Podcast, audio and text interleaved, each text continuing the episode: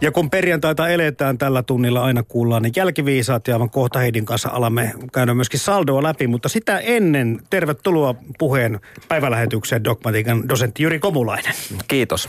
Hei, Roomalaiskatolisen kirkon johtaja Paavi Franciscus siis ja Venäjän ortodoksikirkon johtaja Patriarkka Kirill tapaavat tänään. En tiedä, vaikka olisi tapaus jo alkanut. Ekaa kertaa kirkkojen historiassa. Jyri Komulainen, ö, jonkin verran on mediassa ollut juttua, mutta ei ihan kauhean paljon. Miten merkittävästä asiasta on kyse? Joo, tässä pitää ensinnäkin huomata, että nyt on kyse Moskovan patriarkasta. Kyllä.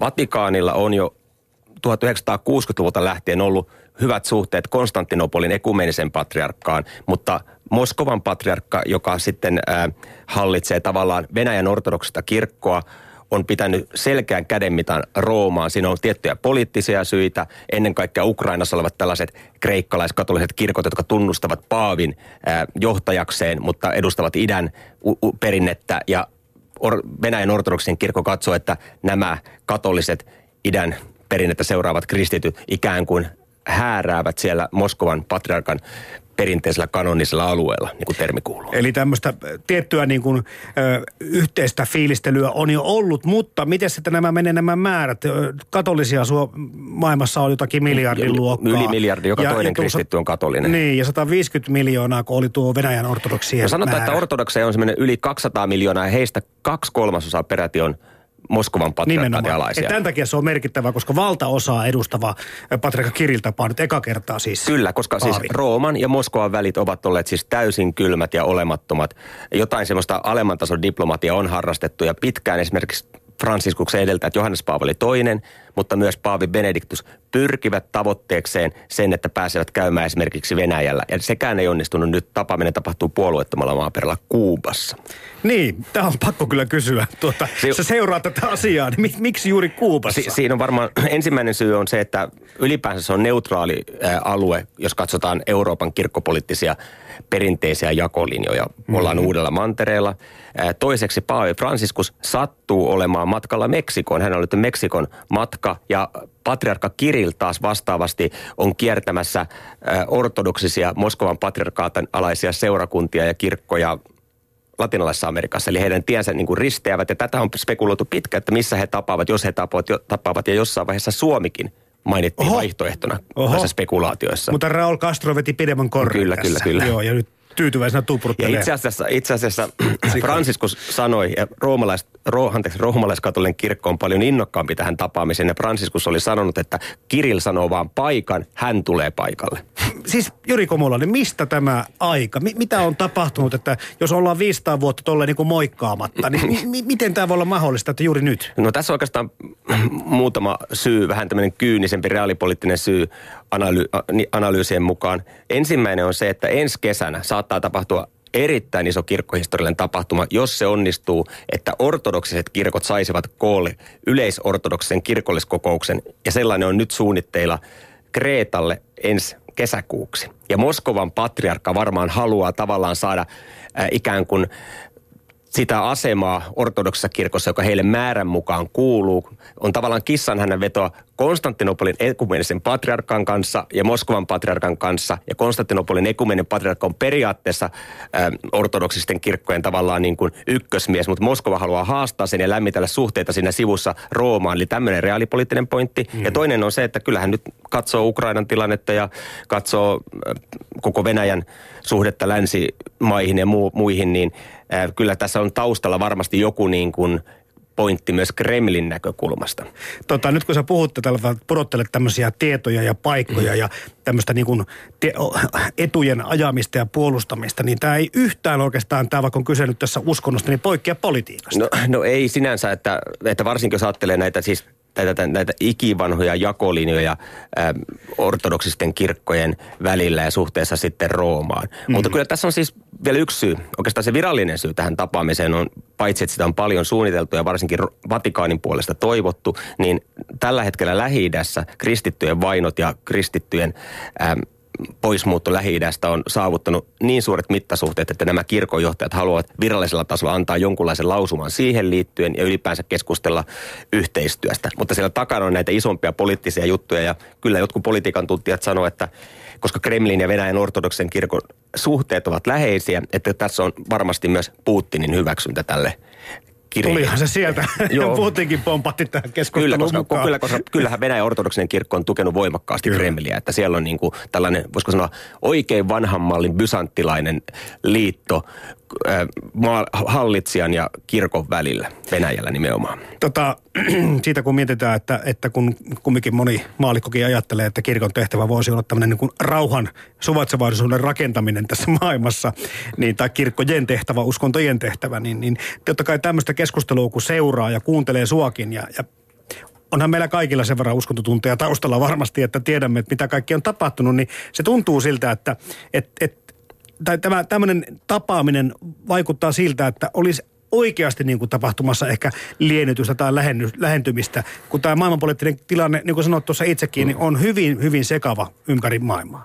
Kyllä, ja siis tota, mutta, mutta tämä on tota, niin kuin mä oikeastaan sanoin, että Vatikaani on pitkään pitänyt päätavoitteena, että se on ollut se Moskovan patriarkaatti, joka on siis halunnut sitten pitää ne suhteet hyvin alhaisella tasolla Vatikaaniin, että korkeampia tason suhteet ei ole saavutettu. Ja itse asiassa edellinen Moskovan patriarkka Aleksi, hän oli ehkä vieläkin kriittisempi tämä nykyinen patriarkka Kirill. Hänellä on paljon kokemusta ekumeniasta ja hän on siinä mielessä ehkä niin kuin avoimempi tämän tyyppiselle kohtaamiselle. Mutta yksi pointti on, että siellä Venäjällä sitten piispojen ja muiden tota kirkonmiesten joukossa on hyvin vahvaa konservatiivisuutta, jossa tätä Kirillin tota, tavallaan ää, kohtaamista Paavin kanssa aivan varmasti kritikoidaan, koska Venäjän ortodoksessa kirkossa on jopa sen tyyppisiä äänenpainoja, että jos katolinen siirtyisi Venäjän ortodokseen kirkkoon, hänet pitäisi jopa kastaa uudelleen, mikä nyt on jotenkin rikkoa semmoisia vanhoja perinteisiä ekumenisia käsityksiä. Eli, eli Venäjällä niin ajatellaan, että roomalaiskatolinen kirkko on jotenkin jopa harhaoppinen, vaikka oikeasti kyse on tietenkin tällaista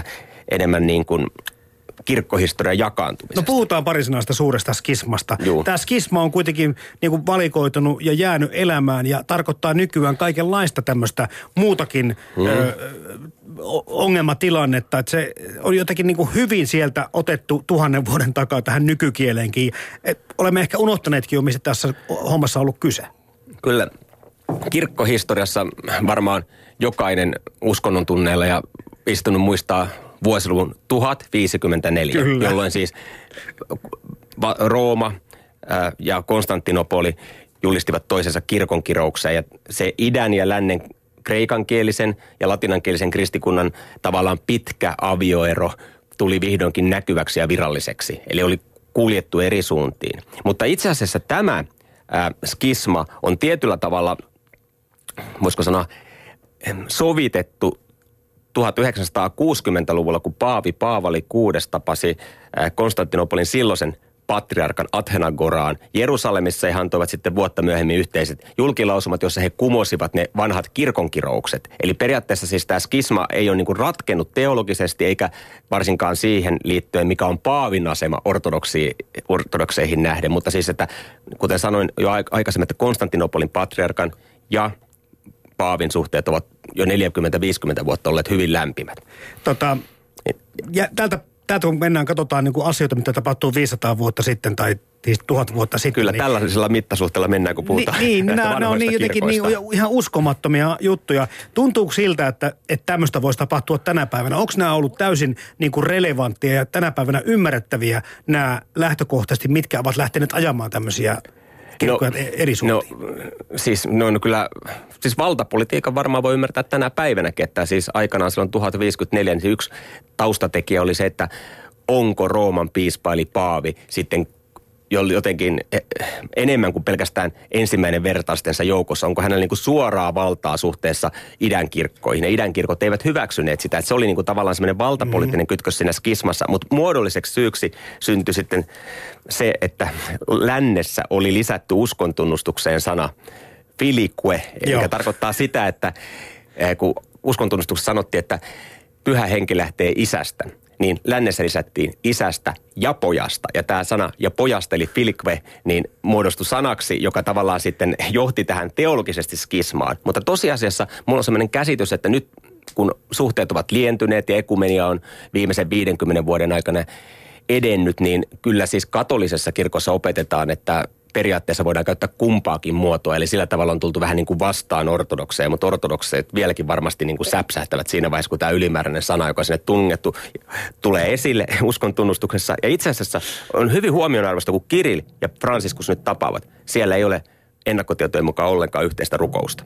Mm-hmm. Pelkästään jotain julkilausumaa syntymään ainakaan uutta tämmöistä Niin, niin, ei, niin tai ylipäänsä se, että, siis, että kyse ei ole nyt hengellisestä yhteisestä jakamisesta, hmm. vaan ainoastaan enemmän tämmöistä korkean tason poliittisesta, kirkollisesta diplomatiasta aivan huipputasolla. Niin siis, kun sä oot kumminkin piispakokouksen pääsihteerikin. Niin, täällä luter- luterilaisella puolella. Niin, luterilaisella. Niin mä menisin kysyä sen takia, että mitä tämä niin kun, kun tässä on ortodoksit ja katoliset ollut hyvin tukkanuottaisella pitkän aikaa, niin miten tähän niin kuin protestanttinen kirkko on tässä välissä? Tuo on hyvä kysymys. Ja siis peruspointtihan on, että jos katsotaan varsinkin katolisesta näkökulmasta ortodokseja, niin katoliset ajattelevat, että ortodoksien ja heidän välillä ei ole oikeastaan mitään varsinaista opillista eroa tai ongelmaa. Ongelma on vain ainoastaan äh, siihen paavin asemaan liittyvä. Mutta sitten taas ortodoksit saattavat olla vähän epäluuloisia sitä kohtaa, että katolisilla on sitten äh, historian kuluessa syntynyt pari myöhäisempää oppia neitsyt Mariaan liittyen. Ja lisäksi sitten tämä uskontunnustuksen lisätty lisäsana on ollut ongelma. Mutta jos katsoo ortodoksia ja katolisia, niin he jakavat hyvin pitkälle niin kuin,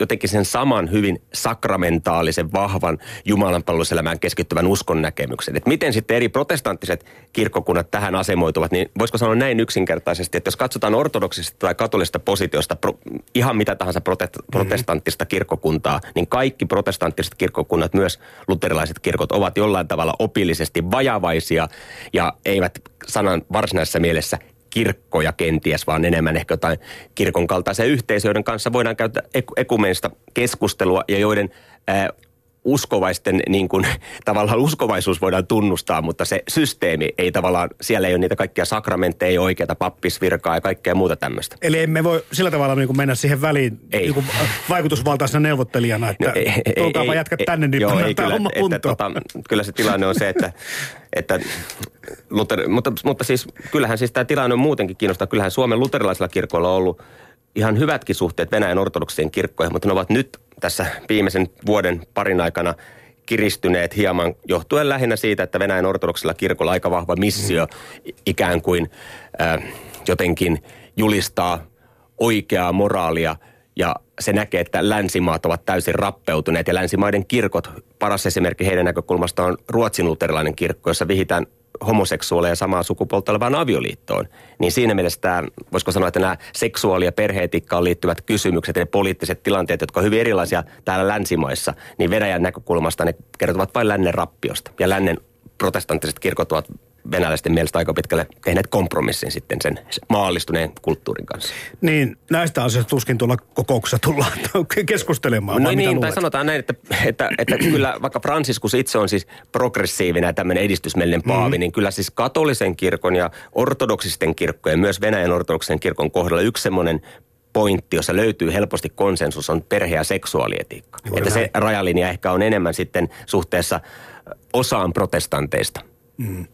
No, tämä on, on kirkkopolitiikka on mielenkiintoista. Tämä on, tämä on kiehtova juttu ja kumminkin tämä vaikuttaa niin kuin useamman miljardin ihmisen elämään tässä Kyllä, ja lisäksi vielä se, mutta Ukrainan esimerkiksi, jossa siis on periaatteessa neljä eri ortodoksista kirkkoa Ukrainan alueella, niin se tekee asiasta sen, että Ukrainassa tällä kirkkopolitiikalla on myös ihan puhtaasti poliittista merkitystä ja Ukrainan kriisin tietyt jakolinjat niin kuin heijastelee myös kirkkopoliittiseen perinteiseen jakolinjoja. Kerrot jo Jyri Komulan, että tuolla ei Franciscus ja Kirin lähde yhdessä rukoilemaan, mutta minkä verran on tihkunut tietoa siitä, missä, mistä mahdetaan Kuupan kokouksessa tai tapaamisessa keskustella? No itse asiassa en ole kyllä saanut hirveästi tietoa, kun on näitä uutisia käynyt läpi, että peruspointti on se, että he tapaavat kaksi tuntia lentokentän loungeissa.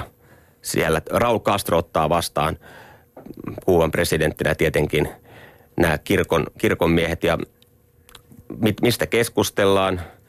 Ehkä tässä on, voisi arvata, että enemmän sitten niin kuin kyse siitä, että symbolinen ele, jonkinlainen mm. niin kuin lähentymisen vahva merkki ja sitten jossain alemman tason diplomatiassa jatkuu, diplomatiassa jatkuu toiminta ja suunnittelu ja keskustelu. Mutta vielä tietenkin se pitää huomata, että he antavat kaiketi siis jonkun julkilausuman tai jonkun paperin. Ja tämä on kiinnostavaa, mitä siinä sanotaan. Mm. Onko se vain hyvän tahdon toivotuksia vai onko se jotain niin kuin rivien välistä tai muuta? Tässä tota, on aikaisemminkin puhuttu Paavi Franciskuksesta ja häntä pidetään sitten, tai hän on ottanut edeltäjiä aika paljon suurempaa ja näkyvämpää roolia julkisuudessa. Ollut selvästikin vapaamielisempia. Sä oot kertonut itsekin siitä, että sitä ei kyllä niin kuin katolinenkaan piiri ole, piiri ole täysin puhtaasti hyväksynyt. Ja nyt sitten Kirillilläkaan on vähän sama tilanne, kuten tuossa vinkkasitkin, Kyllä. että ei ole ihan niin kuin täyttä tukea takana tälle tapaan. No se ero on ehkä se, että Venä, Venäjän ortodoksissa kirkossa tavallaan ne ekumenian suhteen kriittiset voimat ovat vahvoja ja Kirill itse edustaa siinä viitekehyksessä aika, aika niin kuin avointa linjaa ekumeniassa, mutta toisaalta se valtapolitiikka Kremliinkin niin kuin vähän sitten kytkee tämän monimutkaiseksi tämän kysymyksen. Mutta Fransiskuksen kohdalla tietenkin katolisen kirkon se perusopetus joissain teologisissa kysymyksissä, ekumenisissa kysymyksissä on hyvin, voisiko sanoa, progressiivista, vaikka se meillä usein mielletään katolinen kirkko vähän liian konservatiiviseksi, mutta sit siellä on niitä konservatiivisia katolisia, jotka eivät välttämättä virallistakaan linjaa, minkä Vatikaanin toinen kirkolliskokous avasi uudistuksillaan 1960-luvulla hyväksy. Eli mm. tämä on, niinku, et, no, tää on ihan, ja vielä kun että katolisia on reilusti yli miljardi, niin Kyllä. kyllähän nää, näitä jakolinjoja löytyy ja kaiken maailman kuppikuntia ja erilaisia ajattelutapoja ja painotuksia. Totta kai on sitten kiinnostava pohtia sitä, että mitä tämä tarkoittaa ortodoksille katoliselle maailmalle, mutta, mutta kyllä tässä niin kuin tulee myöskin mieleen se, että Kuuba, joka on ollut tietysti monenlaisien kriisien kohteena, niin kyllä siellä niin kuin Raul Castro tekee aika hyvää PR niin kuin myöskin oman maansa puolesta. Joo, ja Paavihan kävi Kuubassa ihan vastikään, että nyt hän ei pitänyt mennä tällä kertaa Kuubaan, kuten hän Amerikan matkansa yhteydessä teki viimeksi, mutta kun hän menee Meksikoon ja sattuu tämä tapaaminen, niin sitten kone laskeutuu Kuuban Kuupassa lentokentälle ja siellä on sitä korkealuokan tapaaminen Paavi jatkaa sitten Meksikoon. Ja Paavi tulee muuten tekemään Meksikon matkalla yhden aika vahvan symbolisen, mm-hmm. eli hän tekee jonkinlaisen... Kenen jalat pestää? Ei, ei nyt tällä kertaa, vaan mennään rajalle. Hän menee siis Meksikon ja USAn väliselle rajalle.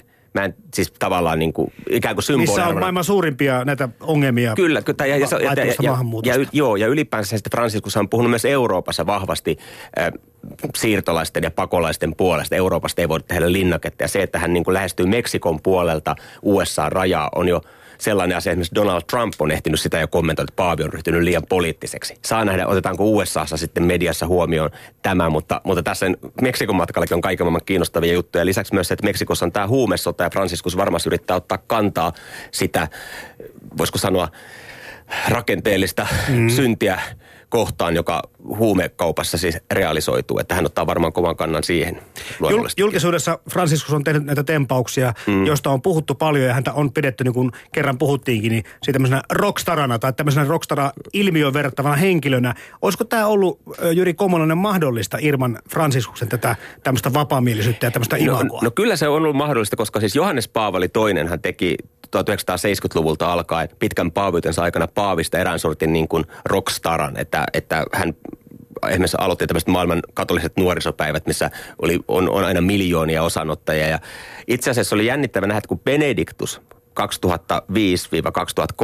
paavina, niin oli kuitenkin pidättyväisempi taustaltaan saksalainen professori, että hänkin joutuu mukautumaan siihen tavallaan, mutta se näki, että hänellä se oli vähän vieras rooli, mutta Franciscus, hän on sitten taas sellainen, että hän pystyy kohtaamaan ihmisiä, hän selvästi niin kuin, niin kuin jotenkin vapautuneesti ähm, nauttii siitä tilanteesta. Itsekin oli Roomassa kerran hänen semmoisella yleisaudienssilla, jossa hän meni papamopilla pitkistä aukiota, ja se oli kyllä aivan mieletön se hypetys, kun ihmiset huusivat ja paavi tuli sieltä. Mutta jännittävää tässä on se, että Argentiinassa kuulemma hänellä oli vielä aikanaan maine, että hän oli mies, joka ei koskaan hymyillyt.